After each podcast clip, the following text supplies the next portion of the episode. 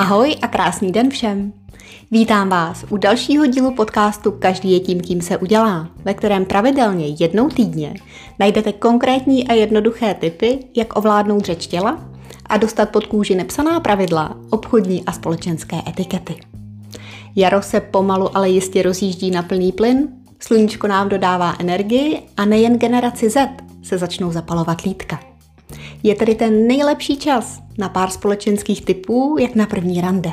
Tedy na co se soustředit, na co si dát pozor a čemu se naopak vyhnout. První rande není jako náš PIN kód, který nám dá tři pokusy, ale disciplína, která vyžaduje přípravu a není radno podceňovat. Ne, že bych byla expert na randění, ale první rande je jako první dojem. A o tom si dovoluji tvrdit, že už něco vím. Takže pojďme na to. Ať už randíme online či offline, cíl zůstává v obou případech stejný. A to udělat dojem, zbudit zájem a dozvědět se o druhém co nejvíce informací. Na co bychom se tedy měli soustředit za prvé, je antré neboli příchod nebo začátek online přenosu. Protože ať chceme nebo ne, více jak 90% našeho úspěchu či neúspěchu záleží na naší vizuální stránce – Oblečte si tedy něco, co víte, že vám sluší. Doporučuji veselé barvy, černou, pokud nejste její skalní fanoušci, nechce ve skříni, a co vám sedí. Ať se hned od začátku neušíváte.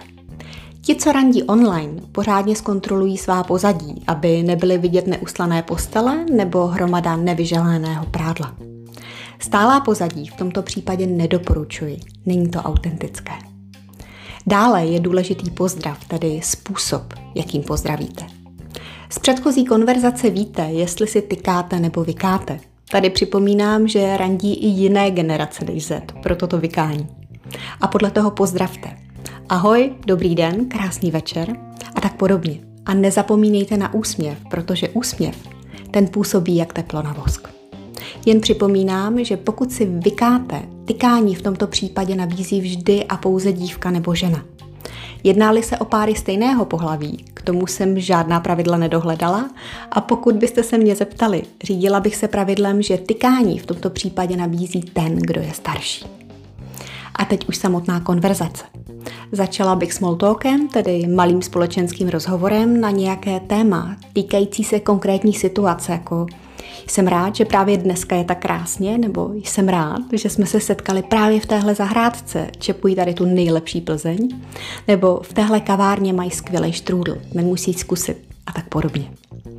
Pokud by konverzace vázla, nestyďte se a řekněte, tak nejdříve řeknu já něco o sobě a pak se moc rád dozvím více o tom, co máš ráda, co tě baví, co tě naposledy rozesmálo a tak podobně.